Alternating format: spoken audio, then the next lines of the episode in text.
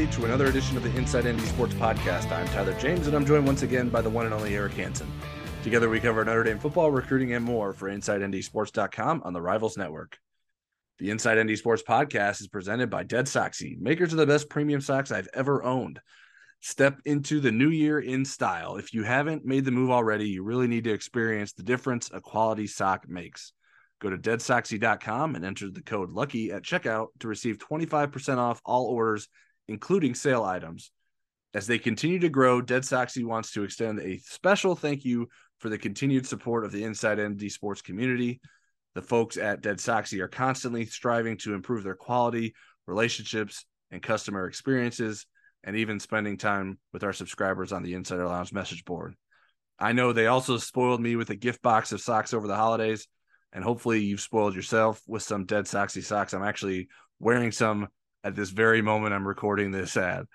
Remember to enter the promo code LUCKY at checkout at deadsoxy.com for 25% off all orders and happy new year from Dead Soxy. Notre Dame's transfer portal activity kept rolling Friday with Ohio State defensive end Javontae Jean-Baptiste committing to the Irish and recruiting in the 2024 class will start picking back up with a junior day on campus this weekend because there's always something going on in college football. The season may be over, but everything keeps moving forward.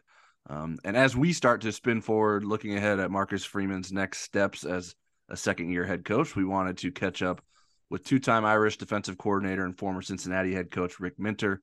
Rick spent the 2022 season as an analyst on Michigan staff. Rick, thanks for joining us. Yeah, appreciate it, guys. How are we doing? Pretty good. Awesome. What uh let's let's rewind in your coaching career, Rick. What were the biggest lessons you learned as a first time head coach?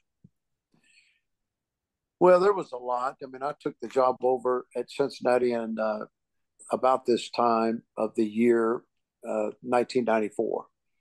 And coming out of Notre Dame as a D coordinator and had been a D coordinator for about eight or nine years prior, you know, you thought you said, well, I'm going to install my defense and nobody can do it better than I can do it.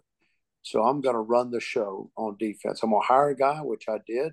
I said, I'm going to teach you my system, and I want it to be run here. Um, in the end, that was a mistake only because it ran me ragged trying to run the defense. Uh, and today, that's even more important than even then. I mean, that's 30 years almost. Uh, nowadays, that is critical that your head coach is free to recruit his own team every day and uh, be around the locker room so much more than maybe what a war room guy could do if he wants to keep his hand on everything x's and o's i think that's a bigger challenge but for me it was i i i was a workaholic as a defensive coordinator so i took the job over and stayed the d coordinator and probably didn't know how to be the head coach and after year one i made it through the first season uh, the lessons of saying well, hey, I've called the same stuff we called at Notre Dame, right? And it worked. You know, I was I had Bryant Young and Jimmy Flanigan and Jeff Burris and all those guys, and uh, we were holding people to eighty something yards rushing. And then uh, why why at the end of my first year at Cincinnati we have like 230 40 yards a game rushing, and of course it's it's more about the Jimmys and the Joes than it is the X's and the O's, and we certainly had some great players there. But just learning to uh, and then for the next seven or eight years, I really sat a little bit more in a CEO position, leaning on offense of all things. I kind of got involved in the war room and offense and did that for seven more years before then going back to the defense the final two years of my career. But I just think that uh, had I been a CEO to start with, things would have gone a little bit better. Entrust somebody to run your defense or their defense and let them run with it and put faith in them and delegate and and manage your own team, so to speak. Well, Rick, it seems like it's easier for offensive guys to become a head coach from from a lot of reasons just being able to talk about what the quarterback's problems and progress are and things like that but obviously you've got Nick Saban who is a defensive guy you got Kirby Smart defensive guy so as Marcus tries to immerse himself into the offense a little bit more. What does that process look like? What did it look like for you as you kind of transition from being all defense all the time to a coach with some balance and, and knowledge of enough knowledge of offense that you felt comfortable making those decisions? You know, again, for me, it was kind of a weird track. I know right now Nick Saban and Kirby are probably clones, and that is they keep their nose on the defense uh, all week long. In fact, Todd Monken, a good friend of mine, congrats to Georgia for winning, by the way. Uh, Todd has total autonomy at Georgia. Uh, mm-hmm. That's part of his liking to be there. It's part of him liking to work with Kirby. Uh, at Alabama, it's kind of that way that they're allowed to run the offense, but it's Nick's offense. It's not necessarily Bill O'Brien's offense. It's Nick Saban's offense. Started with Lane and Sark and all those guys, and Nick and Kirby stay on defense, and they have eyes in on the offensive staff, whether it's a Joe Pendry type person who sits in there and listens and then can convey back to Nick, hey, coach, here's what they're doing this week, just to not not to have to have the coordinator bogged down and do that. So Kirby and Nick are CEO head coaches right now, but they really are still defensive head football coaches. Okay. I mean, they're my not that they don't know what's going on on the other side, particularly Nick, but Kirby lets Todd Monken run the offense. I know that for a fact. Uh, how much he knows exactly what's coming on the next play, you know, I don't know that. Uh, I kind of took a different track. I said I ran the defense first year. Then all of a sudden, rather than just sit in the middle, even though that's what the two coordinators probably saw, I started getting enamored by sitting in on the offense. Because from Tim Rose to Rex Ryan to Kim Dameron to AJ Christoff to right on down the line, I hired defensive coach at Rick Smith. I hired defensive guys to come in and run their stuff until year nine. Then I got tired of that changing every other year. And I hmm. said, I'm going back to defense, put back in my system, my way, and train two guys at a time to be the coordinator. If I would have co coordinators, in the sense somebody left, that next guy would step up. But it would really be what Rick wanted on defense, not necessarily the whims of a brand new coordinator every other year, because that seemed about what it was about two year run for every coordinator that came through there. So I didn't sit in on the defense to become a CEO. I went over and started learning offense and was a CEO. And then all the way up until 2000, when things were going wrong for our football team after back to back losing seasons, I picked up the, and called the plays offensively. People don't know this because I never advertised it, never threw the OC under the bus or anything like this, but I called the plays of the last four games of the regular season of 2000. And we were three and four at the time I did it because had I lost two more games, I would have been fired. And then all of a sudden we end up seven and four because we won all four games. And then we got a postseason play. And then I hired another coordinator. But uh, so I've kind of done it backwards at times. But I do think today's head football, you look what Jimbo Fisher just did. He just hired Bobby Petrino. Now, yeah. whether he's going to totally let it be autonomy, I hope it is and I and Jimbo's a friend, so I texted him and said, "Listen, you need to become a CEO head coach.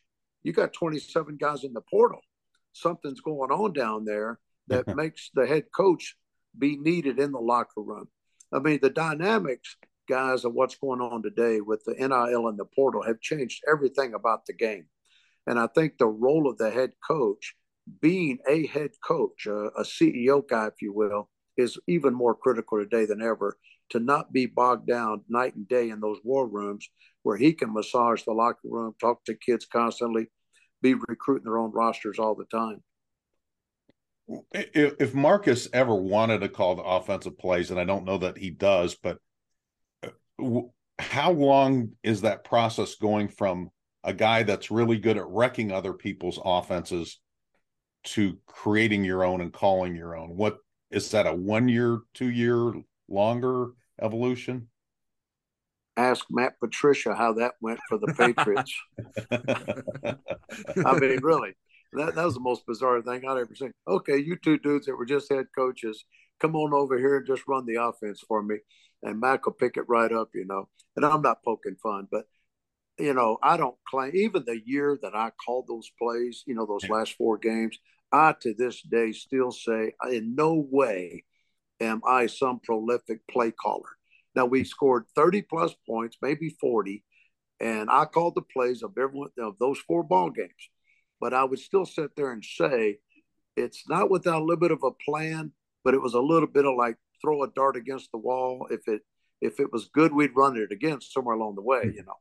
But uh, I do think it's a real art in calling plays offensively. I really admire these young guys today coming along, whether it's the Garrett Riley's that we just went up against, whether it's his brother, whether it's uh, uh, Todd Monken does a wonderful job for Georgia, really making a mixed up, nice, uh, perfected, oriented offense. And I just think there's a knack to that. That probably something you got to do a long time. I don't yeah. think Marcus or any of us could slide over there and do it in a year or two. Uh, and they really they shouldn't want to.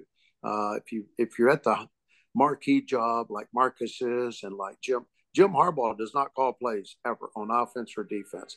He never comes around to our defense.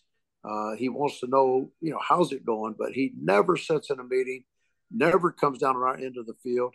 He's with the quarterbacks and he's with the offense, but he does not sit in their meeting rooms anymore. He had a metamorphosis two or three years ago when they had that bad year, and then he uh, gave the power to his uh, uh, coordinators to wow. run what they wanted, and they happened to also change the mindset to become a running football team and not be a throw around team. And that's when they took off over here uh, in Ann Arbor. You know, winning twenty something games over the last two years was when they decided to run the football and and build on the strength of the weight room and the player development program and and uh, that type of thing. But I don't think it's easy at all to cross over on either side of the ball and to think you're going to be an expert in any short period of time. Rick, how how critical is this part of the off season in terms of I imagine during the season there are things that you maybe want to change, but you maybe need to wait to the off season to make those kinds of changes. Uh, what is the process of the beginning of the off season and and finding out what you want to change and then how you go ahead and go about changing those things? Well, I think the the thing that I love about the college football calendar is it's ever changing. It's got its little cycles and periods of time. Uh, right now, people are in a probably a little. Bit, what is today? Friday. Well, they're about to hit the road again for a right. couple of weeks wrap up recruiting. It's not as dire now as it used to be, right, with the early signing date, but they're out there, mostly advanced uh, scouting, juniors already, et cetera, for the next year, sophomores already. Uh, but there's going to come a time after the second signing date, and a lot of coaches give their guys three to five, sometimes maybe a week, to just chill out. And then from there until the time you start spring training, now it might be different at every school we get ours going pretty quick over here. I don't know the date, but uh, when I took the job with Jesse last year, we were getting into spring ball much earlier than probably the norm, particularly for a Midwestern team, you know, with weather and all that sort of thing. But normally it's kind of an April uh, type thing that you're in spring ball. So you get about a five to six week period of time. And if you're going to do it correctly, that's going to be your quality control period of time where you really want to sit back, go through your cut ups, analyze things. Sad part for me at Cincinnati, and I've told people these stories, half the time I'm still hiring coaches over that period of four or five weeks. And it really took away from the ability to evaluate, critique, analyze your program. What did you want to change? What did you want to add? But to staffs that have good continuity, uh, as soon as they can get off that road recruiting uh, and kind of get it into a kickback nine to five, watch their players in the weight room a little bit here and there. It's really all about quality control and evaluating and assessing how did we do, what are we doing, how well can we do it, what needs to be cleaned up, what needs to be done away with, what can we add. Sometimes there's professional visits involved. You might bring, uh, if you want, if you're interested in the air raid, you're gonna bring Hal Mumme in and pay him a little bit of money to come in spend three days or two days. Your whole staff may go down uh, to University X and say, Well, we're going to visit you for two or three days. Sometimes those friendships are forged in bowl games where the staffs kind of get to know each other if they didn't already. And then they say, Hey, do you mind if we come down or you come up? Uh, but there is an exchange many times. You know, football's copycat sport. Uh, you're always trying to emulate somebody. You see something on film, And if you have the answers, fine. If you want to go find the answers, fine. But then by the start of spring practice, you've got that playbook revised and and uh, got your you know have your sights set on you know the next year. For our younger listeners who don't know, remember Rick's two tours of duty at Notre Dame, one under Lou Holtz, one under uh, Charlie Weis. In the second stint, his son Jesse was an in defensive intern there for a year with Rick. Yep. And then this is the same Jesse Minter who just was a Broyles Award finalist as Michigan's defensive coordinator.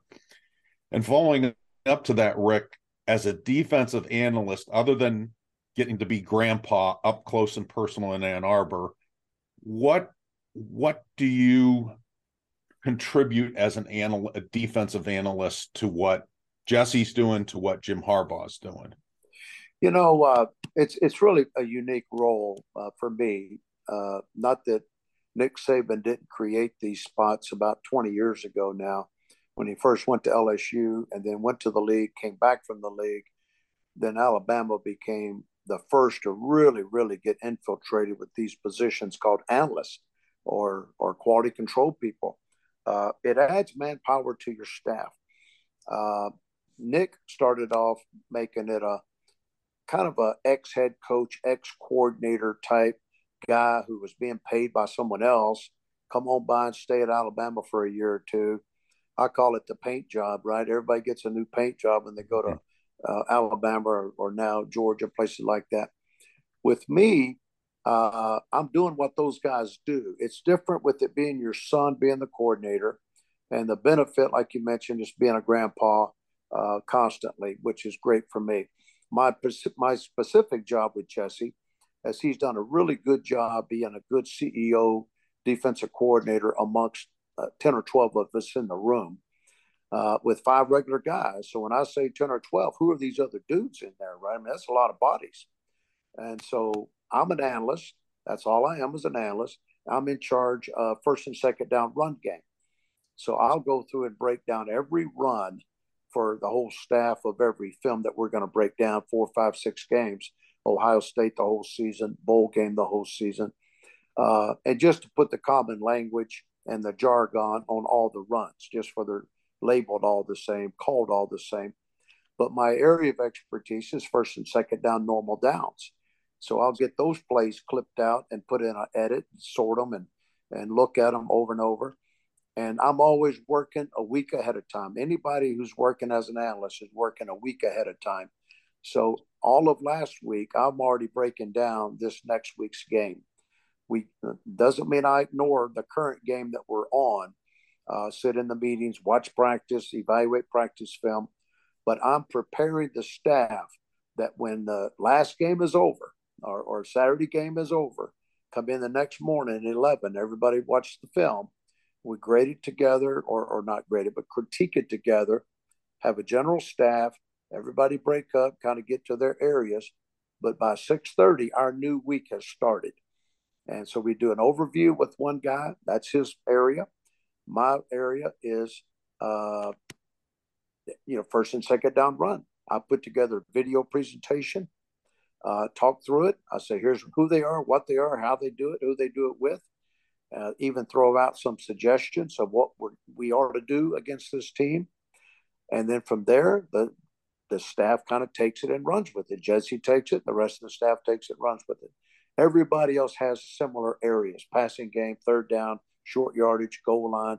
These are all video and PowerPoint presentations made in front of the staff, where Jesse's the main audience, and anybody who wants to listen can be sitting in there and uh, contribute or listen and learn. And then he's beginning to compile the game plan. And then, so I've got a father son relation and I've got just a co worker relation. Uh, and I, we try not to overlap it all the time. And it's got its benefits and it's had its moments. Trust me. Rick, um, the NCAA is playing, and I say playing with the concept because it looked like it was all going forward and then they tapped the brakes really hard on this and delayed it but they're talking about at least at some point in the future analysts being able to coach during the week do you see that as a valuable concept to to teams like Notre Dame, Michigan, you know, the blue bloods that have a lot of resources already? Oh. That is you know to answer your question, there's strength in mm-hmm. numbers, there's strength in power. So to answer the obvious answer would be, oh yeah, that would help Marcus. It would help Jim. More the more the better. As one who kind of views college football maybe a little bit more from a, either from a viewpoint of coming from a have not program at times mm-hmm. or just what's right for college football. Uh, I just don't know where you draw the line because if you were to say, okay, see, I, I thought when they first got started doing the jobs I'm even doing now, just quote analyst. I thought somewhere along the way they put a cap on those things. And really, it still just kind of gets down to the university. I mean, we've got three or four on defense, they got three or four on offense, and they got two or three on, on special teams. Well, that ends up being around 10. But if you said everybody could coach and do a lot of things or do one, I think, suggestion was do what the GAs do. They can mm. coach players and, and help and do all those things. But where do you draw the line?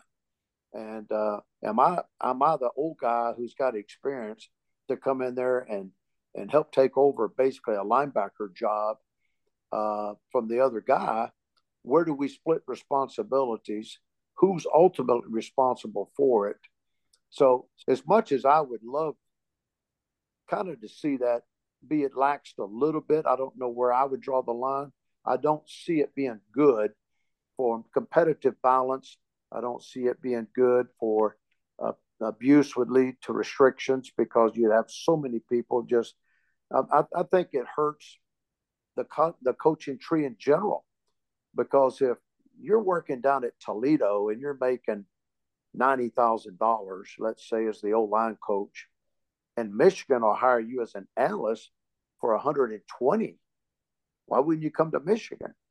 And so, would we just start hiring all the coaches we could only because we can afford them? So, I, I wish maybe, I, I, guess the happy medium for me would be to put a cap on it and then allow analysts to do more than they're doing now, but may or may not be to to go carte blanche into full out coaching all the time. I mean, you can't even teach players in a meeting what to do. Uh, you can't have anything to do with uh, the, the players on the field. You are there to observe. You help the coaches, not the players. Uh, that's what one of the allegations are at Michigan currently right now. They had an analyst a year ago before I got there overstep his bounds a little bit, and uh, they got nailed for it. It happened in Nebraska two springs ago. A buddy of mine got nailed out there for uh, overstepping his boundaries as an analytical type guy. Now I know programs. I know the inside workings of a lot of programs. Those those are guys out there right now grossly violating the intentional rules of restrictions of an analyst, particularly behind the closed doors, you know, and those types of things.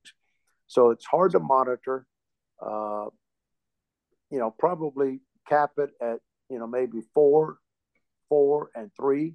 That would be ten to eleven type analysts. I wouldn't have any more than that.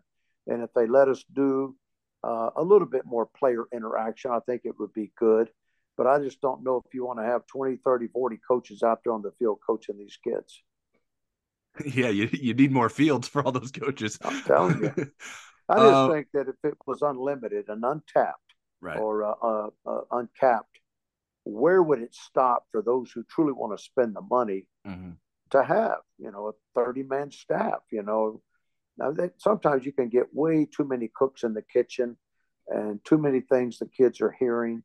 And so I do think there's some maybe middle ground, but uh, I'm kind of glad they put the tap on it. And I'm not heartbroken because my responsibilities might not change much. But I mean, I've had my day in the sun. I know a lot of these other guys that are younger that are there as a stopover would certainly love to be out there coaching more. But I kind of like the role I have myself. Rick, we the college football playoff just came to its conclusion where the lowest scoring game of the three games was the title game, and that included the champion scoring 65 points in a game. Yeah. I'm curious from your perspective as a defensive coach, do you see college football moving to a place where national championship teams have to be able to sort of score at will to win a title? You know, I think we should all listen to the godfather, Nick Saban. Nick came up just like I did that, hey, any points given up is bad. I mean, we can hold people to nothing. And he used to do a darn good job of doing that. Kirby held TCU to seven points on a busted coverage. And that's the only reason they got seven. Right. But uh, uh, Nick has changed his philosophy. I've heard him say it. He says, we now have to, to ensure victory, we now have to score a lot of points he says that Alabama, we've gone from holding people in that 12, 13 range. Now, when we're in that 21 to 24 range, we feel pretty good about ourselves. And uh, I know that doesn't make him happy, but that's the reality. Uh, I do think scoring is the secret to winning. It is so hard to play great defense. Now, anybody that knows how to play, it's the, you know, Kirby Smart, Nick Saban way. They still know how to coach ball. And we played great defense ourselves at Michigan for 13 games. Now, what happened to us on that 14th game, I cannot explain. But if you look at the semifinals, look at the scores of those two games. Every school scored over 40 points. I know TCU got a couple of pick sixes off of us, but 51 points, 45 points, 42 points, and 41 points. So, two defensive coordinators were pissed but happy that they won, and two were highly disappointed that we gave up more points than we should have that cost us the ball game. It's very challenging to be great on defense these days. So to ensure your victory, I mean, ask Lincoln Riley. You know, I mean, uh, he made a decision to keep his guy. I don't know why necessarily, but he did. And uh, but they're scoring points like crazy at SC, and they just keep losing those games late in the fourth quarter. But it's a challenge. I mean, all the way from the rules of the game that allow offensive linemen three, four, almost five yards leniency down the field on RPOs to the athletic quarterback, which almost makes it appear you got 12 men on the field uh, with dual threats, uh, to the athleticism being put on offense these days, where kids are coming up through the through the ranks of high schools and seven on sevens and they all want to play wide receiver. They see the money being made in the NFL at wide receiver. Uh, if half the receivers in college would flip over to become DBs right now, the NFL would look different four years from now, five years from now.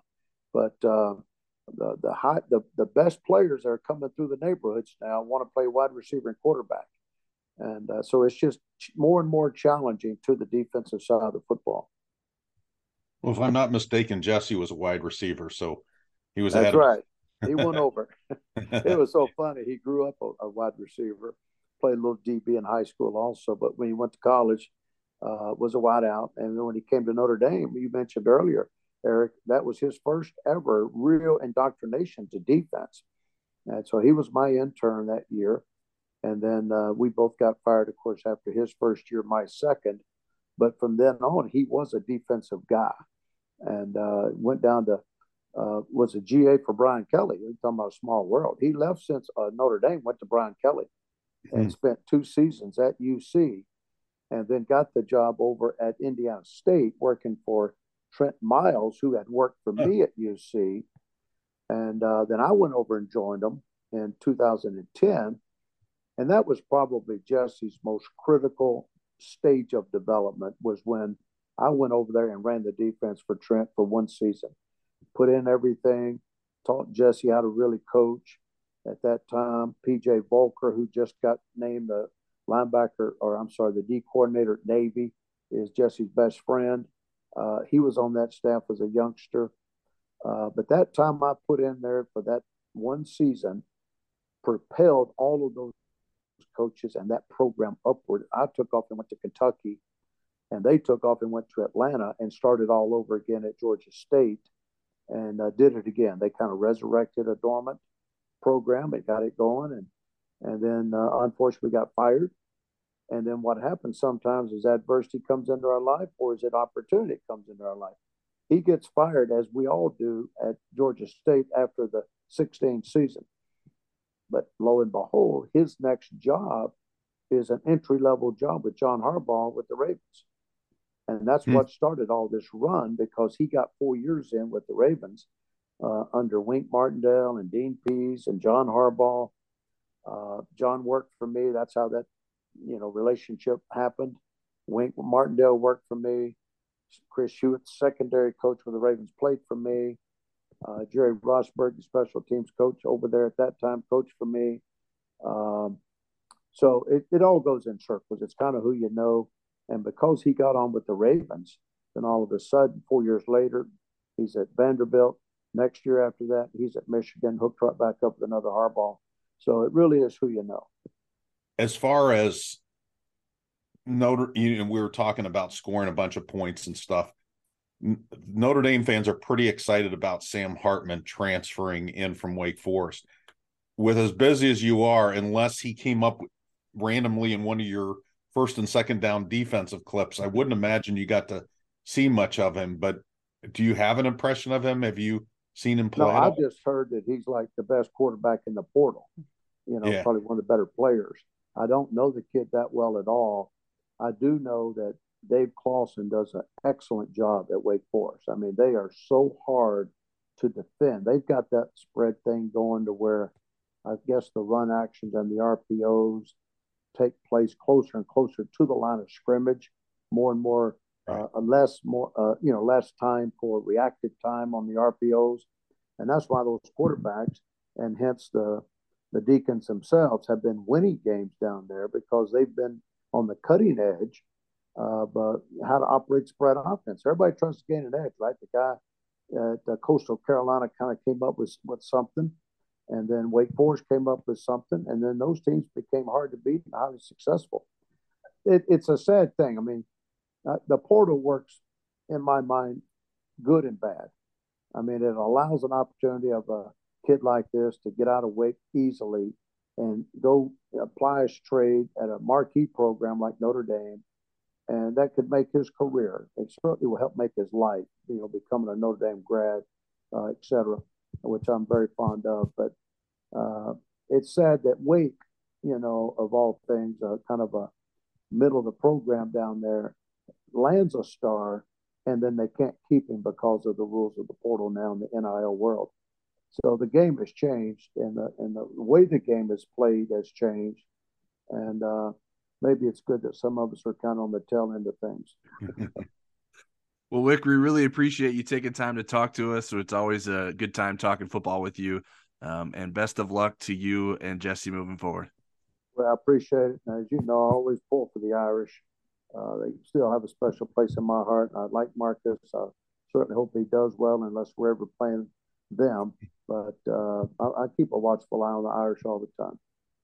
Well, I think they'd love to be playing Michigan because if it's in the next few years, that means it's going to be in the playoff. that would be good for both programs. Well, we didn't talk about the uh, expansion. You know, yeah, right now you got USC, UCLA coming. And I've always thought if there's going to be a window of time or opportunity that Notre Dame would consider it is at this time with these two mega conferences being uh, formed.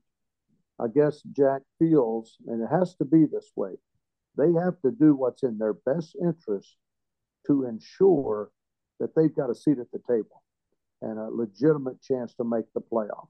And they really are, to me, sitting in a catbird seat because if they can just play well enough, finish in the top 12, 15 schools uh, every year, and they should, then uh, they could have a seat in the playoffs every year. So that's all you want to do is a shot to play for the title, and you can't get there without getting in the playoffs. And it's going to be a brand new world two years from now when we go to 12 teams. All right. Well, thanks a lot, Rick. We really appreciate it. As a reminder, the Inside ND Sports podcast is presented by Dead Soxy, maker of the best dress socks you'll ever wear. Irish fans, it's time to step into the new year in style. If you haven't made the move already, you really need to experience the difference a quality sock makes. Go to deadsoxy.com and enter the code LUCKY, that's L U C K Y, for those of you who aren't gifted spellers at checkout to receive 25% off on all orders, and that includes sale items. As they continue to grow, Dead Soxy wants to extend a special thank you to the continued support of the Inside ND Sports community. The folks at deadsoxy.com are constantly striving to improve their quality, their relationships, and their customer experiences. And you can even interact with the Dead Soxy folks on our Insider Lounge message board. Remember, all the socks come with a patented technology with a no slip guarantee made from bamboo for that premium luxury feel. Just got a box as a gift at Christmas time and couldn't be happier. Remember to enter the promo code LUCKY at checkout for 25% on all orders and happy new year from Dead Soxy inside ND Sports. All right, now it's time for questions. Our question segment is powered by Acre Pro Midwest Farm Group. When it comes to land sales, it pays to have experts in your corner. Acre Pro Midwest Farm Group are your local farmland specialists. With decades of experience in Indiana agriculture, no one knows the market better. Whether you're doing a 1031 exchange or simply buying and selling farmland, your local Acre Pro agent will walk the land with you and ensure the deal is done right. Visit acrepro.com or call 765 587 3185 and talk to your local land expert today. Again, 765 587 3185. You can submit questions to us on Twitter or the Insider Lounge message board before every podcast. I'm at TJamesND and Eric's at EHansenND. First one I have is from Ryan Urquhart at Urquhart CRNA. Ian Book and Sam Hartman are similar size. Both were multi year starters and captains. Book was drafted in the fourth round, and Hartman will have a similar draft projection. How would you differentiate who Book was at Notre Dame and what Hartman will bring to the Irish next year? Well, the first thing I want to do is congratulate on us. It only took us a year to figure out how to pronounce Ryan's last name correctly. I had to, I had to badger him. I, I, said, "Hey, I need to I need to figure this out." Uh, it, it was nowhere near what I would have guessed. So I'm glad that he. Yeah, he, he said it's he said it's Urquhart like Elkhart. I was like, well, that makes it a little bit easier. I get I get yeah. that. Yeah, I would have said Uriquart, but that sounds like he's a um, division of a gallon. Uriquart. okay, so to your question, um, I, I think there are some similarities. They are both really smart quarterbacks. They both have mobility. I think their evolutions were different. You know, Book Book's best season statistically from a pass efficiency standpoint was the first year he was a starter in 2018. Mm-hmm. And then he went a little bit backward each year. So, but but it was pretty level. His his he was pretty much a similar quarterback in 2020 than he was in 2018. I think he's the better runner in terms of uh, planned quarterback runs. Uh, I think that Hartman uses his feet a little bit more to um, extend plays rather than to take off or to be part of a quarterback running game. We've seen one season where um, Sam was prolific in rushing touchdowns and that was a couple years ago. That was 2021. He had 11 rushing touchdowns, but I think overall Ian is the better runner. Um, so again, I think there are some similarities, but but Sam has been better every year. He his pass efficiency rate every year he's been in college has gone up. His completion rate every year in college has gone up. Um, I would say he's definitely got the longer passing game right uh, prowess. Uh, he also throws more picks, uh, but um, he has more touchdown passes. So, you know, overall, I think Hartman is at this stage of his career is the better. It's, I wouldn't have said that in 2018. I thought Hartman was never going to make it through the season, and I was right. The way he was getting hit in the Notre Dame game, I thought, boy, this guy's never going to make it through the season, and he didn't. He got injured, and um, and uh, you know, then it was he didn't get the starting job back till a couple years later. Yeah, I I agree with you on most of those points, or probably all those points. The the thing I wanted to add uh, to start try to give some sort of measurement to the difference in terms of the downfield throwing.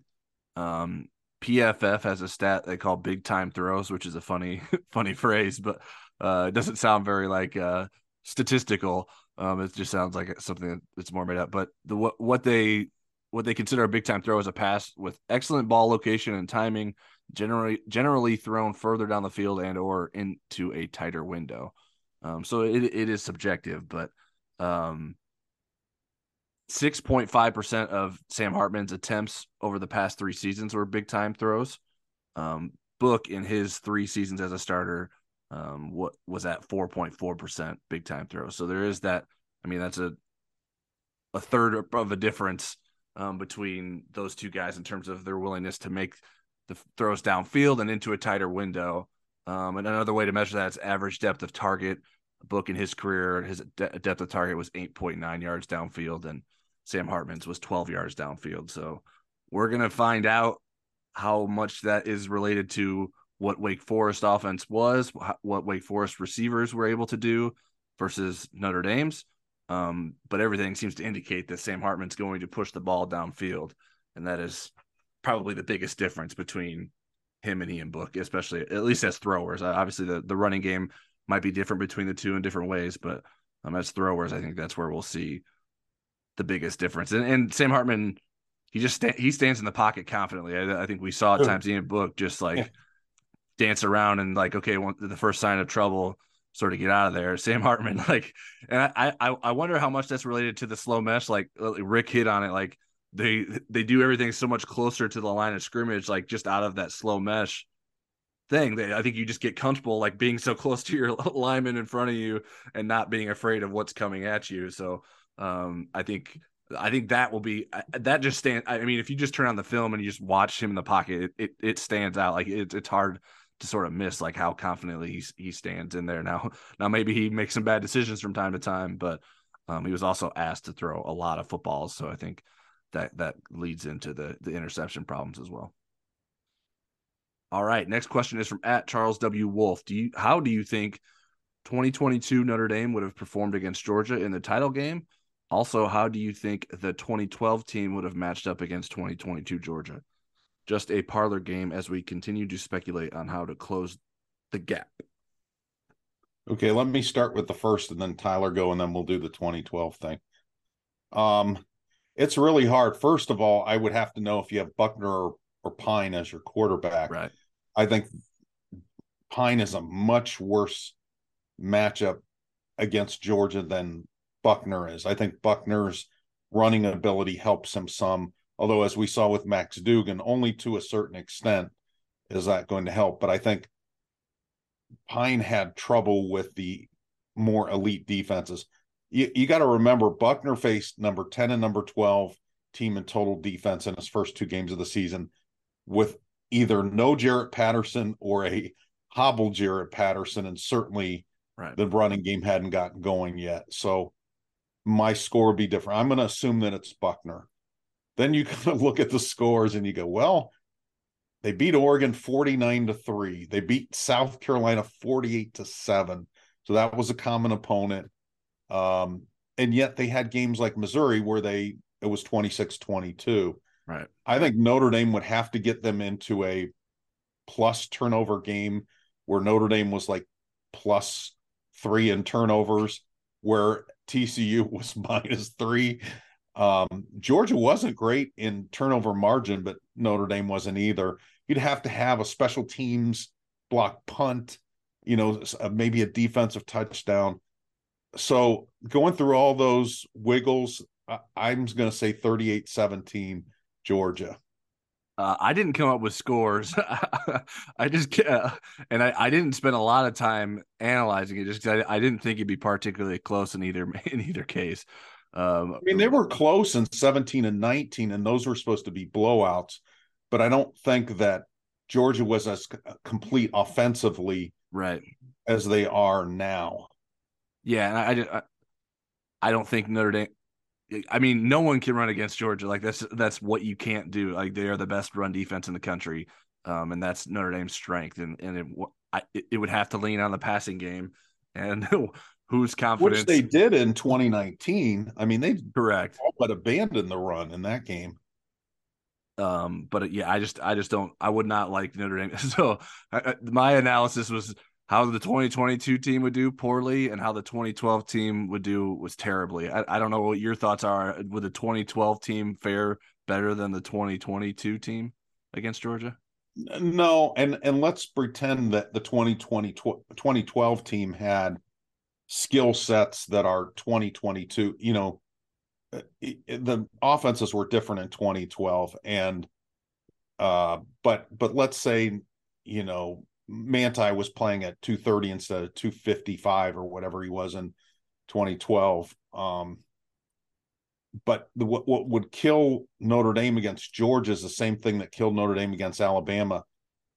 Notre Dame was 74th in pass efficiency that year. That is by far the worst team to ever play in a national championship game in the 25 years we've had either the BCS or the playoff. Mm-hmm.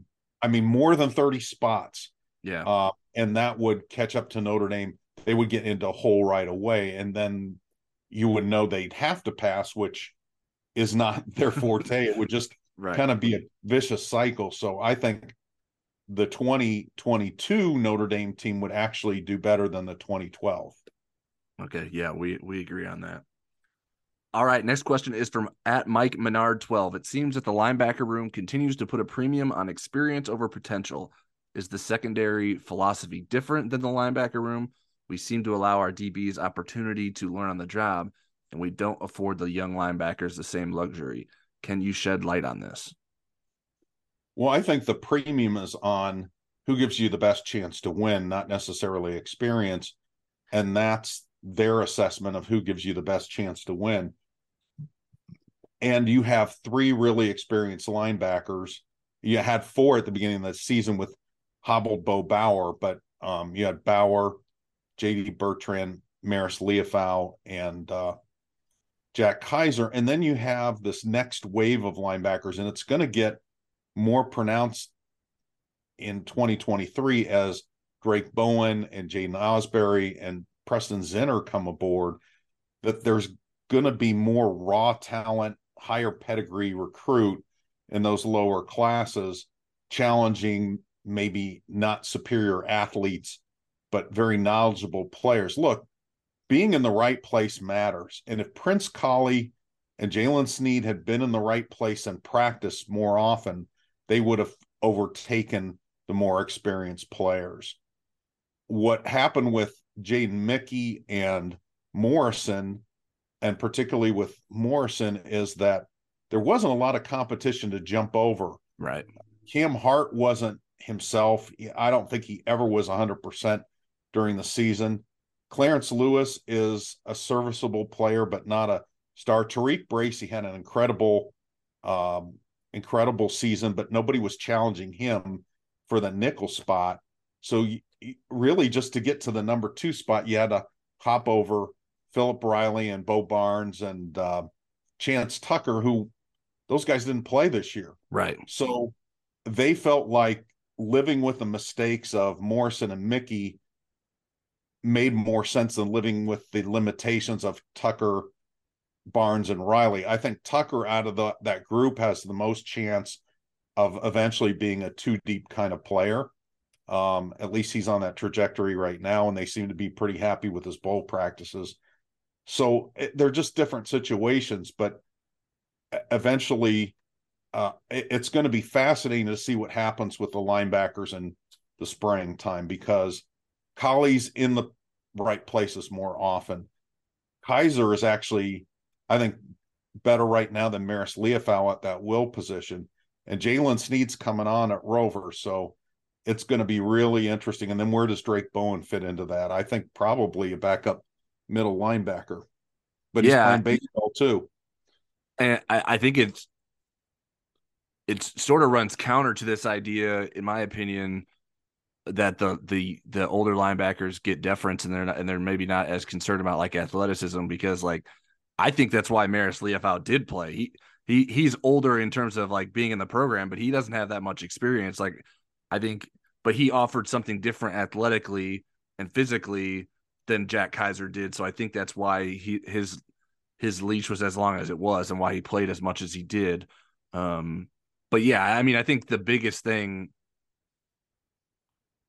that influenced this was less the philosophy and more the the older players at their at, at, at those different positions. The older DBs just weren't preventing the younger DBs from getting on the field. Um, and that's just not not the same at linebacker. I know some fans and even some analysts may feel differently about the level of play of the older linebackers. Um, but Notre Dame liked, for the most part, what those linebackers were doing, um, and felt more confident in in those guys playing. Whereas, obviously, um, I mean, I mean, to me, like the biggest the biggest hurdle you had to clear to to become Benjamin Morrison in 2022 was Clarence Lewis, and the biggest hurdle you'd have to clear um in in in um at the linebacker position would be is Marist Liufau or JD Bertrand. And I don't I don't think that you're you, I think those two players are better than Clarence Lewis. And so that's where the, the difference comes in. All right, next question is from at Henry Bead. Which rising sophomore will make the largest jump in 2023? Boy, I had a big list because I think there are a bunch of them. Right. But I will not give you all of them. I will really whittle it down and and it's painful to do it and and i'm really taking more of a chance I, I, mentioned this in an article recently for me the most exciting time to cover a player is when he's not yet at the corner he hasn't turned the corner yet he's coming close to the corner and you with limited knowledge have to project whether you think that player's going to turn the corner into greatness or at least really goodness and I, and I think that's where these two players are billy schrauth and Jaylen Sneed. So again, we haven't had the eyeball evidence that I love to have, and yet there's enough snippets of it and enough. Oh, I hear Harry talking about this, or I hear, you know, coaches talking about it without, you know, w- with no bias with their and and their teammates talking about them and right you just feel like those are the two now again there's a whole bunch of others and i don't want to if Tyler's answer is different, I don't want to spoil it. But I mean, I came up with a list of 10 pretty easily of guys that I think can make a jump, including some injured players. Yeah. Um, I, I could have predicted that. I, I, I would actually, I probably would have guaranteed that you put Jaylen Sneed on your list. Uh, um, and Billy Schrauth was also on mine. I, I, what I did to, to whittle it down was like two guys. I picked one guy that played this year than one guy that didn't play this year. And so Billy Schrauth was the guy that didn't play. And then the guy that played would be Tobias Merriweather. I still think he's going right. to make a big jump in 2023, Agreed. given that we didn't see a ton of him this year, um, in part because he was learning and in part because at the end of the year he had a concussion. Um, but I still think that there's going to be a big leap there for him. So those are the two guys that I pointed to. Um, other guys that I considered Holden Staes at tight end. Um, I think Jaden Mickey, he did play a lot, but if you're talking about quality of play, I think he can make a big right. jump. Um, and then the other ones that I want to see, but I don't know, is one of the defensive linemen, and my, the two that I are my hunches would that could be would be Aiden Gobaira and Tyson Ford. Yeah, I think uh, one of the defensive it needs to be maybe one or two of those defensive linemen, and I would throw Burnham and Tulihalamaka in that bucket, although I'm not predicting them to make big jumps. I'm just saying they need to be kind of the surprise guys that aren't on our list. Right. You know, Eli Raridon was a guy I thought of. Um, Bryce McPherson as a special teams guy. Sure. Um, let's see who else. I did have Tobias. I'm Jadarian Price. Oh yeah, uh, right, yeah. and Eli, and then uh, even Morrison. I think I think Morrison is going to be a star next year. Um, as as good as he was this year, you know, he had half a year where he was really good and half a year where right he was learning, and uh, I think he can have a full year like that. I mean, you think about it, uh, out of the Power Five cornerbacks and safeties and everybody else on defense, he was tied for first in interceptions if you include the F or the um, the group of five guys, he was tied for third, and that's amazing. And you think about some of the teams he did it against. So uh, I I'm pretty excited about him. But yeah, that class is that was a good question. That was fun question. Yeah, Not that the other ones weren't good.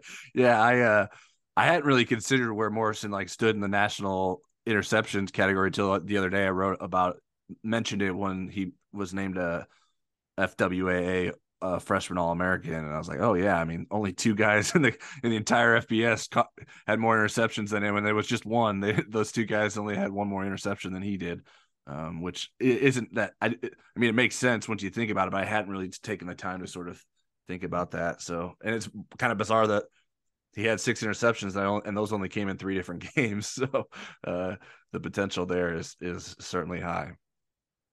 All right, I was going to combine the the next two questions um, because the there was a little bit more of an answer since the these questions were submitted.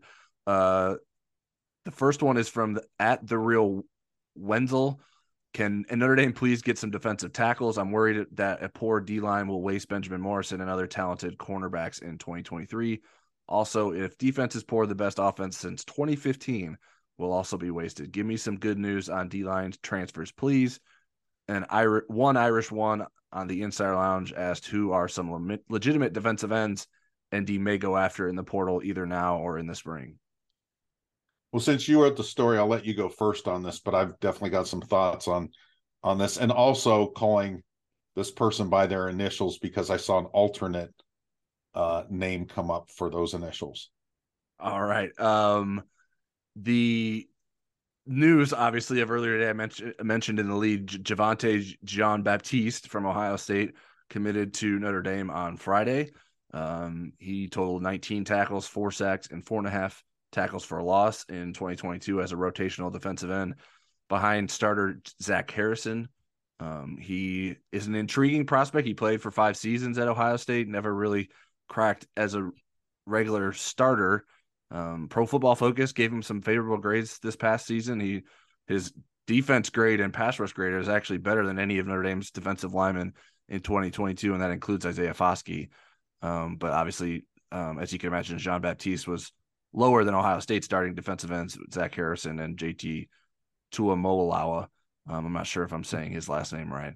Um, I, I, think I think Jean-Baptiste's uh, stats are a bit aided by some garbage time opportunities. He had two sacks against Toledo in the second half, and that was a blowout victory.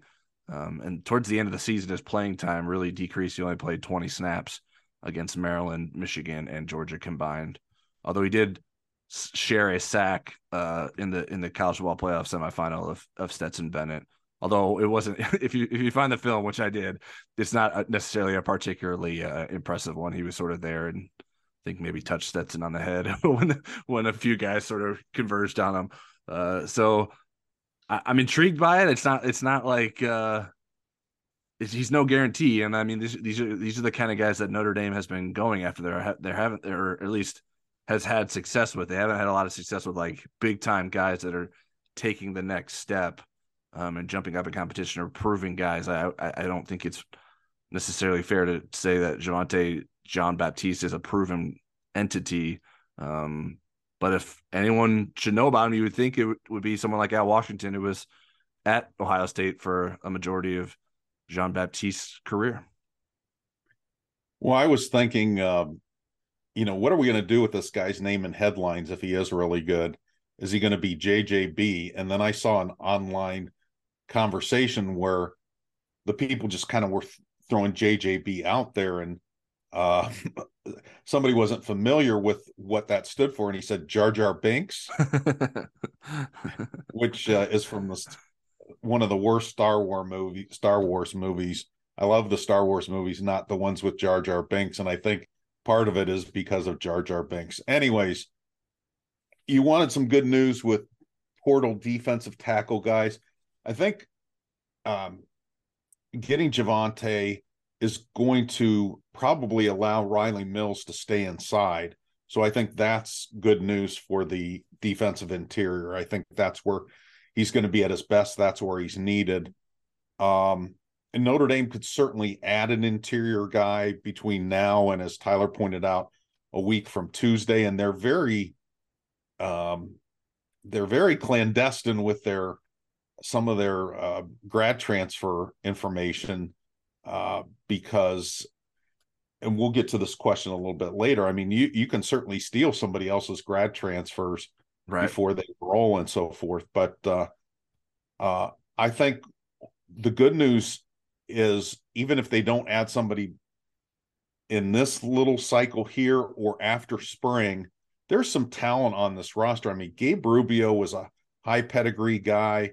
Tyson Ford certainly was. Um, Kiana Keanaaina, if he can be healthy, gives you a different dimension at that at the nose guard position at 323. I mean, there's teams where you want a, a Louis Nix sized nose guard, and and that would be a very positive thing if Aidan could be uh, a solid rotational contributor. There's a lot of ifs, but there's also a lot of talent, and we'll just have to see if that player development plays out. And if it doesn't, then I could see Notre Dame, you know, looking at that batch of tra- grad transfers that come into the portal in May and and trying to pluck somebody then. All right. Next question is from Chris Scheiber at Scheib43. Worst case here, do you think there are any offensive linemen buried on the depth chart that could make the leap to defensive tackle? It's not ideal, but has worked out in the past with Jerry Tillery, the most recent example. Might give a guy a chance to see the field instead of a transfer if they are interested. And I, as I remember, you know, going back, I know some of these guys did play both ways. I don't see anybody that would be a natural fit. And you're not looking for a project and numbers, you're looking for an impact player. I don't see that. You know, Tillery made the or, or made the shift as a recruit. Now he was a standout on both sides of the ball in Louisiana. Uh, and so him becoming really good all American defensive tackle wasn't a surprise. I did ask Harry um, later about that, and he said he would have been an All American on offense as well had he stayed with the offensive line track. Track, but they needed him on defense, so he came to Notre Dame and was rated by rivals as a defensive lineman before he uh, signed to uh, his letter of intent. But yeah, he was good on both sides of the ball. I don't see anybody that's even a good project, to be honest with you. Another one that would have been interesting is Michael Mayer. He was an outstanding defensive end. I think he definitely made the right choice, but I think had he taken plan B, he would have been pretty darn good at that as well. Yeah, that that also reminds me. I remember everyone was like Chase Claypool needs to be a defensive end. It's like, well, he's a pretty good receiver, guys. Uh, I, w- I was one of those people because it wasn't happening for him, and he was such a good athlete. I thought you got to get him on the field somewhere. But yeah, I I was one of the boneheads that said that. Um, the the one the one guy that makes the most sense to me would be Rocco Spindler. Um, I just think he could do that job. Now, how, how good could he be? I, I, don't I don't know. I'd want to see some of that from him before I could make any certainly bold, got size. bold pro- proclamations. Yeah but I, he he's the best like i think like size and sort of mindset like yeah. uh fit for that i think. I think he i think he i think it would sort of be somewhat natural for him to be a defensive tackle. I mean if, if you've met or talked to or interacted Rocco, the whole with family Rocco could Spindler, be defensive lineman right. Um so that would be one person i would point to but like you said like i don't is it, it would rocco then be able to give you good snaps this coming season? I, I don't know. Um, and, and would that like convince someone like him to stay rather than go somewhere else if they're getting passed up on the offensive line? I I don't know that I can say that with any confidence. Um, the other guy I would like maybe long term when we're talking about a guy that's still not here yet would be Joe Otting. I think he um, is another nasty offensive line interior offensive lineman that has good feet, um, a good length that I think would be an interesting defensive tackle potentially if you wanted to make that. Now, I'm not predicting this to happen, um, but if you're asking me who from the offensive line could you find a way to sort of mold into a defensive tackle, those would be the two guys that I would point to. All right, next question is from LDL Go Irish on the Insider Lounge. I felt the Notre Dame offensive line combination blocks, cross blocks, double team, and release, etc., were behind other good offensive lines in college football. I know that Harry Hiestand – stresses fundamentals, and last season was his first back in charge. What skills, etc., can we expect to be taught in year two that were not taught in year one? You know, we've had Mike Golic Jr. and Aaron Taylor both on pretty recently. I don't know that they either of them suggested that there were going to be new things introduced. I think it's more a matter of they the the older linemen were taught a certain way by Jeff Quinn that wasn't technique driven and what we would expect to see in the evolution is better at what they're doing not necessarily oh well I didn't want to overload them now they they get to learn this. I think if there is going to be are going to be changes as far as different techniques and different uh, tools and so forth, it would be driven by Tommy Rees talking with Harry about, you know, we have, you know, a different team this year. We're going to be more wide receiver oriented. I'm not saying necessarily that's going to be the case, but they may be more wide receiver than tight end oriented. Let's do some different things with our blocking schemes. Then Harry would be teaching maybe some new things, but I think it's just a matter of getting that culture deeper, getting the technique and the um, and the uh, fundamentals more ingrained. What do you think, Tyler? Yeah, I, I, don't. I don't think new skills will be taught. I think it's the same set of skills that are sort of always taught, and that's where here he stands starts. It's a matter of at that after that, like it's a matter of how advanced each individual player is in ex- executing those skills or the techniques that are being taught to them. Um, so I I don't know that like next year they're gonna handle combination blocks in a different way. Um, I think Harry Hiestand has a pretty good understanding of what he wants to do and a good track record of how it works. Um, now, I mean, I think any good coach is always adapting and learning, but I'm not sure, at least to my from my standpoint, what what those new wrinkles would be like that that Harry Hiestand felt like he couldn't implement in his first season. I, I think Harry Hiestand is demanding, and he's going to want you to do exactly what he he feels like he needs you to do and make you play to that standard. Not he's not going to say, "Well, Joe Alt, you don't need to do this. Like that's you're so good at this. We're just going to have you do this. We're not going to make you do." That's that's not the way he coaches. He, he's going to make demand everyone to get to the level that they need to to be able to play. Now, obviously, that doesn't always show up in the best ways you want it to on game day. Like not not everyone's going to execute on every play, um, but they're going to be taught to sort of get a job done. And um, I think the growth will come in just sort of more of that teaching, getting better at it. Um, I mean, we're talking Joe Alt was the best graded offensive tackle in the country by PFF, and he he's talking about how he needs to get better with his footwork, and that's like that's like step one for offensive lineman: get better with your feet.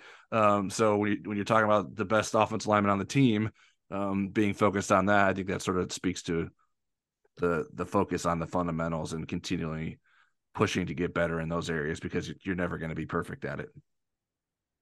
All right. Next question is from Christopher Cruz at Chris ND92. What are the portal signing rules? Can a prospect sign at any time right after slash as they commit, or is there a separate portal signing period? Okay, so this is my understanding of it. There is no portal signing period. You um you go into the portal, you visit a school, you commit to the school, and then you enroll. So you sign the enrollment paperwork and all that kind of stuff. Once you're enrolled, then you're off the market. Now you've there was even one today. There was a Western Michigan running back yep. who was committed to Oklahoma State, who I think is going to Minnesota now. Yep. So technically, if Sam Hartman weren't enrolled, he could still say, "Hey, I decided I want to go play for Brian Kelly at LSU." He could have uh, done that. And, oh my uh, god, you, you just created a nightmare scenario for Notre Dame. Okay, but I made it unlikely because he already has a quarterback, and he already the guy that he danced with is in the portal. So, um, uh, but but I'm just saying, you know, and that's part of the reason that these teams want to keep things hush hush because now I would imagine that uh, Javontae has been on campus. He may have you know done all the enrollment paperwork and so he's kind of off the market. So they don't want to you know kind of tip their hand uh, unless they're absolutely sure that that player is 100% committed and so forth. So it's it's definitely a different thing. You can't just sign a letter of intent. That is not part of the national letter of intent program. There might be something with junior college transfers but uh, notre dame isn't involved with junior college transfers Yeah, I I don't I don't know of any other different rules that you didn't sort of or or protocols that you didn't sort of outline there. So I don't I think you just you just sort of enroll in that. Uh, obviously, the window for that to happen in in this uh, time between the fall and spring semester is pretty condensed, and so um, you know you don't have a lot of time to figure out if you're enrolled or not. You gotta you gotta sort of both of those things are happening at once while you're going through the process and trying to make a decision as well. All right, next question is from Marie Biafore at Biafore underscore Marie. Now that 2022 is over, what would your final grades be for the following coaches? Marcus Freeman, Tommy Rees, Al Golden, Chansi Stuckey, Chris O'Leary, and Al Washington. Please consider giving a separate grade for recruiting and one for coaching in general. Okay, uh, here's my caveat here, Marie. When my youngest son was a fourth grader, he went to a charter school and they wanted somebody to teach a foreign language class. So I volunteered. Uh, my native tongue on my mother's side, my grandparents were immigrants, is Italian. And I had learned Italian from them and in college and was an A student in Italian. So I thought, well, I could teach a bunch of fourth graders Italian. Uh, there were like 28 kids in the class, and the number of kids that didn't get an A was zero. So I'm kind of an easy I'm kind of an easy grade. Either I'm a great teacher or just a softy and just can't give, you know, harsh grades. So with that, uh, uh, as far as the recruiting grade, I did not include a 2024 recruit because the class isn't done. I didn't recruit uh, include portal. Otherwise, Tommy Rees will get an A for CJ Carr and Sam Hartman in the recruiting. So I went B and B. B for on the field, B for recruiting with Tommy Rees. Uh, with Harry Hiestand, I went A and B. I, I thought Harry was outstanding, but I thought his recruiting class wasn't, you know, a bunch of five star offensive linemen. You're sucking up. She didn't even ask for a Harry Hiestand grade. Oh, I thought it was all the all the assistant coaches. No, I think it's just the coaches that people might not have high opinions of. I think that's what she. I think she skipped the coaches that would be get, get high grades. I think that was kind of the okay. I, am going to go through all of them so you can get my my grading system. So I'll go through them quickly. Um, Deland McCullough, I gave A's in both counts, even though just one recruit with Jewel, uh, Jeremiyah Love, he got hit the home run with that one. Uh, Gerad Parker, I gave A and incomplete. Uh, Cooper Flanigan was already committed before um, Gerad, so there wasn't anybody to recruit. Uh, let's see. Chansi, I gave a B minus on the field and an A plus in recruiting. Marcus Freeman, I gave a B and an A plus in recruiting. Al Washington, I gave a C minus on the field and a D in recruiting. Um, let's see, Al Golden B and B, O'Leary B plus and B minus, Mickens A and A plus, and Brian Mason A plus plus plus plus and A. Now he didn't recruit anybody as far as a scholarship player, but he finds incredible walk-ons or transfers. So in his case, I had to give him, you know, credit for the for the walk-ons. I mean, Yoakam was outstanding. Sot was basically a walk on. He was outstanding. Grupe was serviceable. And certainly in this next group, he's got some people from the portal. Uh, he's just outstanding. So I'm probably going to disappoint you. I'm sure you were hoping for worse grades, Marie, in some areas. Did you give a Marcus Freeman grade in there? Yes, I gave him a B for the on the field and an A plus for recruiting. Okay. I gave uh, so I, I didn't grade everyone. I, I I only did the assignment, so hopefully that gives me an A. Uh, Marcus Freeman, I gave him a B minus for coaching and an A for recruiting. Um, I think the recruiting class was good uh, or great. I think it could have been better, but I, I still think it was really good. Um, coaching, obviously, the losses to Stanford and Marshall, you, you just you can't sort of erase that from the record books. Um, Tommy Rees, I gave a That's B. The dog ate my homework uh Tommy Rees, I gave a B plus in coaching and a A minus in recruiting. Oh, and I also included I did include transfer portal guys. I didn't include 2024 recruits, but I figured since I guess maybe I'm anticipating that Notre Dame's not going to get any of their transfer commits stolen before uh, the semester starts in in less than a week. Uh, so I, I went, uh, I did include those with mine. So that's uh, played heavily into Tommy Rees's A minus for getting Sam Hartman. Um, I think he he would have got an A or an A plus if he got Dante Moore, but I think Kenny Minchey is a good rebound there. Um, Al Golden, I gave a B in coaching and a C plus in recruiting. I, I I haven't heard of like Al Golden like moving the needle a lot in recruitments, and now maybe I'm maybe I'm just out of touch and I, I don't know. I'm not speaking to the right recruits. I, I just haven't seen him make a, a, a big enough impact uh, in recruiting to give him a, a, terribly high grade. I'm not saying he's like a negative in, in recruiting in any way, but I don't know that he, I think he's more um, of a secondary recruiter than a primary recruiter for Notre Dame. Uh, at least he was in his first year.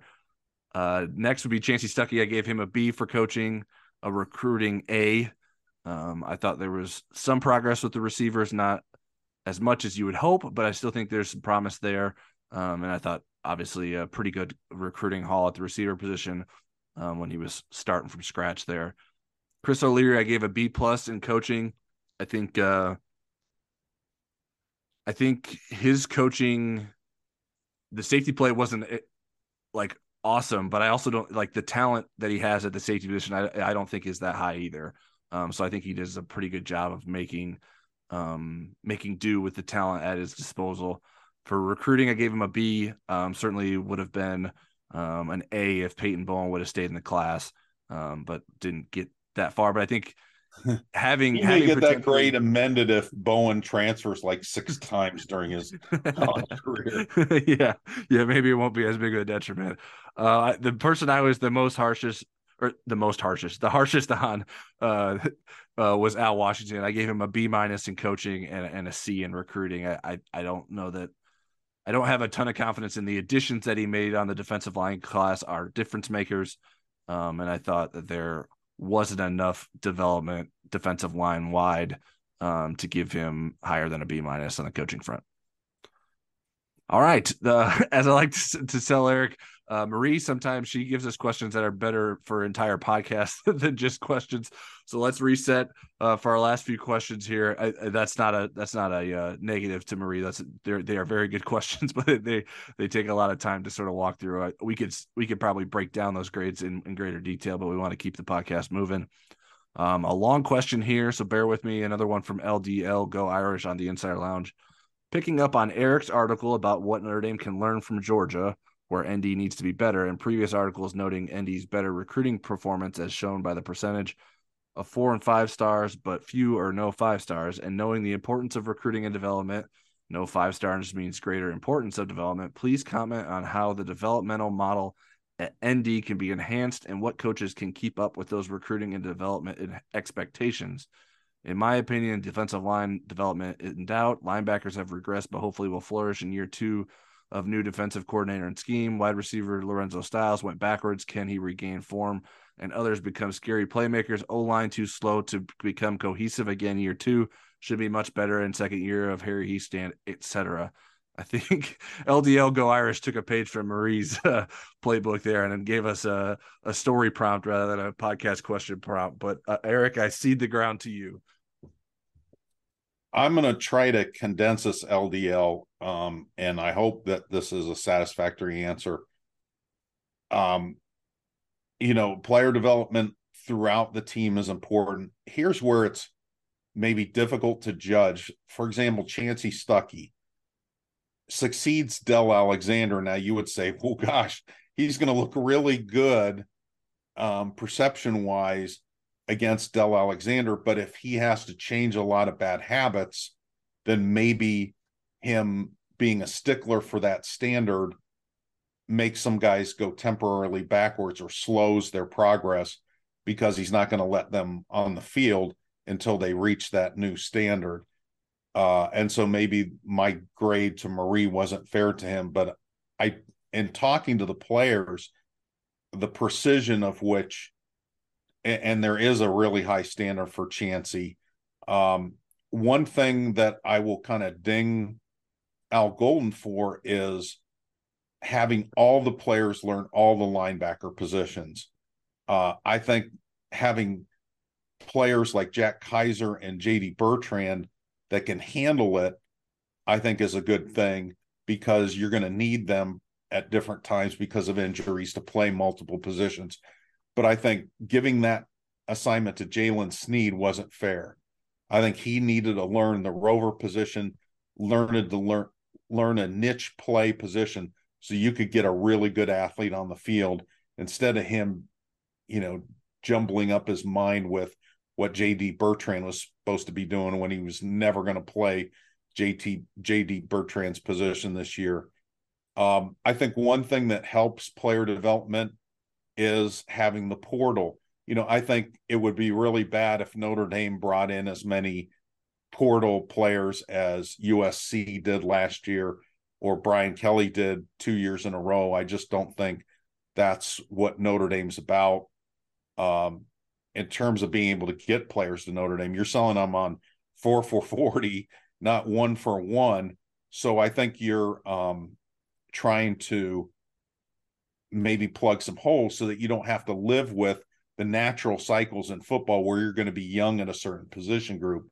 You can always have a veteran player if you play the portal correctly. And uh, so that's my answer to it. If we had a podcast solely on that, I would give you a more in depth and specialized answer. But between you and Marie, we're going to have to have a Marie and LDL podcast.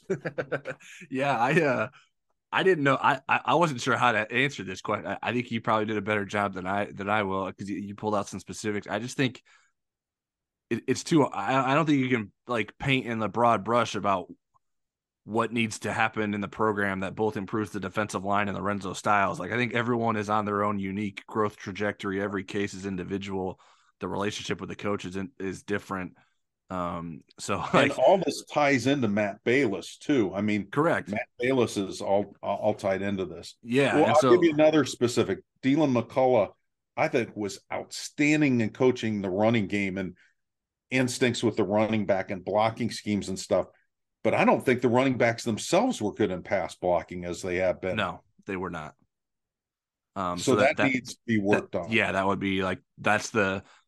If you ask me, like, what did the running backs need to do better? That would be the the the point the point that they do, and so how they go about correcting that and developing that and addressing that um, is specific to that coach and those players versus how what they need to do on the defensive line with creating better pass rush or whatever whatever you decide that the issue is there. So I, I, like I felt like otherwise I would be like unless we went like down and broke broke down like every specific thing I'd be I would be talking in too many like coaching cliches like uh continue to invest in the players cultivate a culture of growing challenge everything as Marcus Freeman likes to say. Um enhance is one of what one of Marcus Freeman's words as well.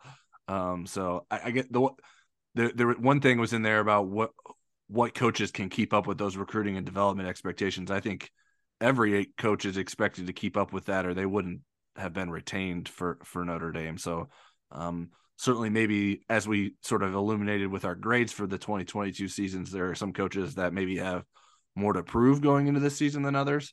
Um, but I think there's reason there's an understanding of why there's faith that that could end up working out for for each individual coach. All right, we have just a couple more questions here on a bit of a long podcast today.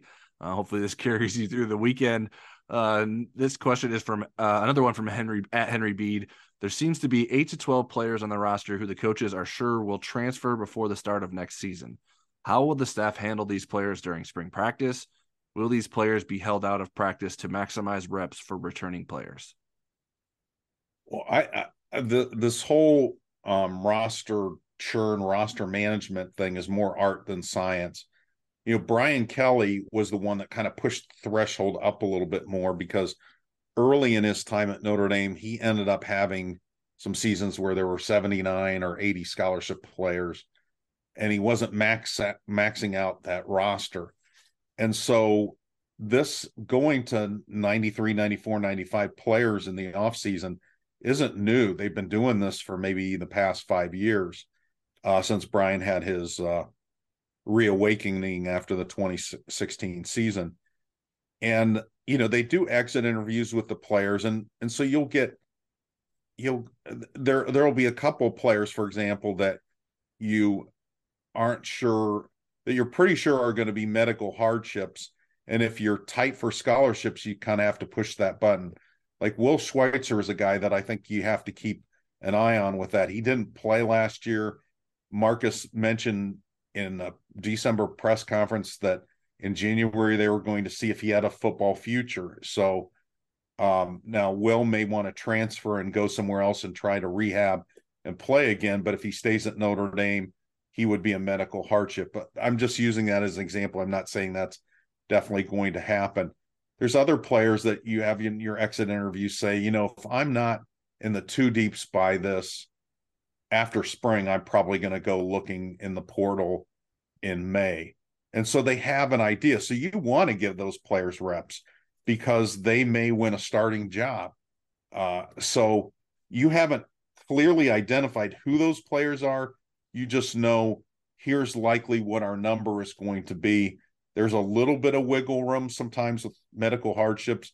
There's maybe a one person wiggle room with Ron Powlus, the third scholarship, and that he could convert to walk on and still, as an employee's kid, get the scholarship that way. So uh, but they're pretty confident they're going to hit the number, and and that's why they they're really careful with uh, spring slash summer portal additions. They have to know this is the number we'll get to. They'll, they'll also know if there's a player that's in real serious academic trouble. Notre Dame had a freshman cornerback leave the roster because he had to go to junior college to get his grades right, and they knew that unless there was a miracle, that that was going to happen. Um, and and I guess miracles do happen, but um, it didn't in that case. So again, it's just kind of massaging those numbers and being real careful once you get to the end of spring practice. Yeah, I think I, I agree with most of that. I think the one thing like I think there's probably there are people in the Gug who have a list of guys. Like there's a list, like these are the guys that are are I made are, a list. our our attrition. Yeah we've made a list. We we have we have plenty of stories ready to go on guys that could uh, decide to enter the transfer portal so we don't uh sit sit there for for a, a lot of time without having something up on our website about it. Um so so it, it there is like a sign like they they are they there are guys that I, I mean to say they're like on the chopping block might be a little bit too strong but there are guys that these are the these this is the list of players from which we will lose we'll, we will lose guys. They'll be lower on the depth chart as they go into spring practice, which I don't know. I mean, it is somewhat different than what it would be pre-portal, but I mean, you're always going to have guys that are just sort of buried and aren't going to get a ton of reps. Um, because yes, you need to develop those guys, but you also need to get your best guys better too. So, um, I think now in this portal era, the staff may not go out of their way hoping for a long term payoff with one of those guys who's been buried and hasn't made the progress. Um, and then that sort of expedites the process of them and ending up in the transfer portal. I, I will say I I'm rather su- surprised by the, the low number of transfer portal entries going into this semester. I thought there would be more guys that have would have already jumped into the portal. Now maybe we'll see that change in the next few days, but that would be weird timing because the the window to get somewhere else. Although, like, it could be like guys that entered the transfer portal before the bowl game, like they could decide to just not be with the team in the spring. I mean that that could happen. You could uh, say you're a guy that wants to knows you want to transfer. You get in the portal now. Maybe you don't know your destination. You can still finish out the semester at Notre Dame and do your own individual work and feel like maybe you'll be better for having spe- specific workouts and doing things on your own than you would be doing things for the team and maybe not getting as much work as you you would hope to get. Right, and there are guys that can transfer wait until the spring to transfer because they need the spring and the summer to get that Notre Dame degree and they want that Notre Dame degree. We've seen um, players even say, "Hey, I'm going to transfer after the summer." I think uh, who was the Michael Young was like that. Michael mm-hmm. Young uh, ended up having to have spring and summer to get the Notre Dame degree before he went to Cincinnati. But so that's one. The other thing with the medical hardship, the one that I kind of had the player take me through was David Adams. You know, David had so many injury issues when he came to Notre Dame, and they knew that this wasn't going to end well. And it took really to to the end of spring for Brian Kelly to sit down with David and say, "Look, you're not the the player that we know you can be is still inside you, but you're never going to be that player again." And David then had to decide, do I want to transfer or do I want to be a medical hardship? And he chose medical hardship. Uh, and then you know, very late in his time at Notre Dame, thought about the portal and reversing that medical hardship. It's a very difficult process. And he realized, you know, Brian Kelly was right several years ago. It was really interesting to be kind of on the inside of that. Yeah, and Notre Dame does a pretty good job w- with some of those guys that become medical hardships that want to be around the team still. Hunter Spears is a guy that was around the team for a while. Um, and so they're they will find like roles for those guys in practice, whether it's sort of like a manager role um, to keep them around. I mean, because a lot of times those are your your closest friends on campus, and so if you sort of disassociate with that, um, that could be difficult. I, I know for my like obviously a much different level, but I stopped playing football at DePaul after my freshman year, and all my friends were football players. Um, and it was such a hard decision to no longer play football that I like I was like, I don't want to be around. Like the coaching staff was like, Do you want to be like a player co- or like a coach, like a student coach and help us out? I was like, I, I need to separate myself from it and find like who I am away from football rather than sort of continue to be with the football program. So there are different options there um, for those players to decide where they're at with their medical future and what they want to try to continue to push themselves toward. All right. Last question we have is from Bert Leonard at Bert2834. And uh, this one isn't necessarily an easy one too, although I, I think I did fi- I did find the answer. Um, has any athletic director had to replace the football, baseball, and both both basketball coaches in this short of a time period, assuming that Mike Brey gets replaced? Okay, that if you found an answer, then you're smarter than me. I went backwards, um, and there was always one of those elements missing at least. And then you know, women's basketball hasn't been around forever so I the closest that I came was kind of in that 2000 2002 range when Brey was hired. And then you had George O'Leary hired and then a few weeks later Tyrone Willingham hired as football coach. But Muffet was entrenched as the women's basketball coach and Paul Mainieri was entrenched as a baseball coach. Went back to 64 and you had Ara and Johnny Dee coming in in the same year but you had Jake Kline, who was the baseball coach for 42 years. So it was tough to find a crack where the baseball and and then there was no women's basketball at that point. So if you went earlier than that, there wasn't women's basketball. And and Jake Kline ruined this question for a lot of different years. Um, there was even a basketball, a guy that coached basketball and baseball and then Moose Krause, the athletic director, coached sports too at different points. But I'll be interesting to see what Tyler came up with because um, my head started to hurt.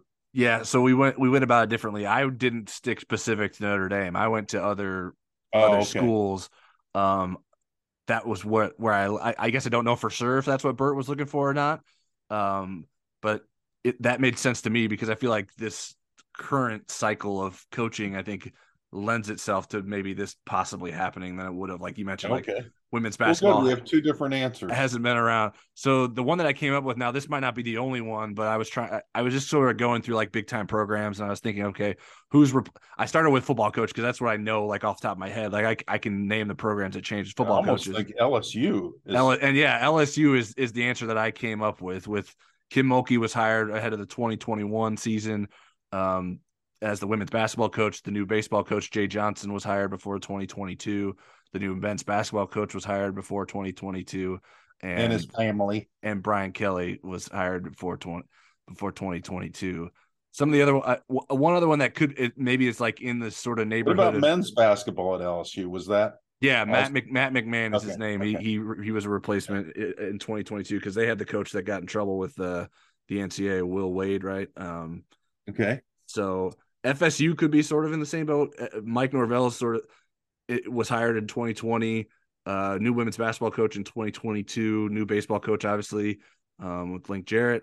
Um, and Leonard Hamilton is sort of on the, I think maybe a similar hot seat that Mike Brey is on because Florida State is is is very bad at basketball. I, he's been there a long time as well, so maybe maybe there's a change coming there. Um, there was a bit. I mean, when I was covering Notre Dame basketball, he was Miami's head coach.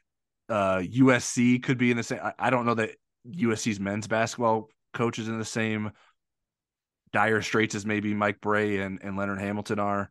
Um, Isn't that guy the Florida, guy Florida Gulf Coast? Yeah, Florida yeah. Andy Coast. Andy Enfield, he's still there, but they have a w- new women's basketball coach ahead of 2021 and Lindsey Gottlieb. Um, and then obviously Lincoln Riley in football, and their new ba- they have a new baseball coach this offseason, Andy Stankiewicz.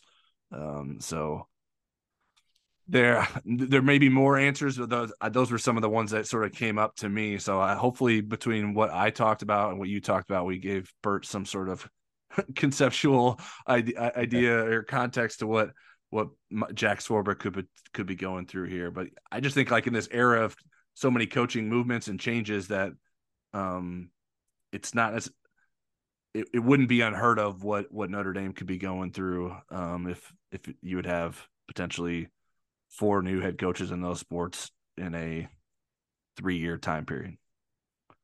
All right, that's it for today's episode of the Inside ND Sports Podcast. If you don't already, you can subscribe to us on Apple Podcasts, Spotify, Google Podcasts, and other popular pod- podcast platforms. If you like what you hear, give us a star rating, leave a review, and share our podcast feed with your favorite teacher.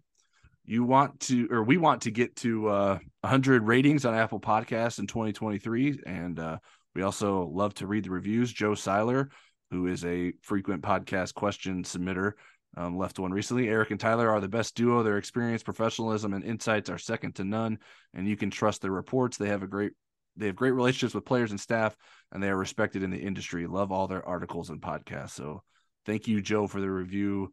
We give you five stars as well. Um, we will have a Monday Night Live show coming up on YouTube next week, and we'll be back with another podcast as well. Until then, stick with InsideNDSports.com for all your Notre Dame coverage needs.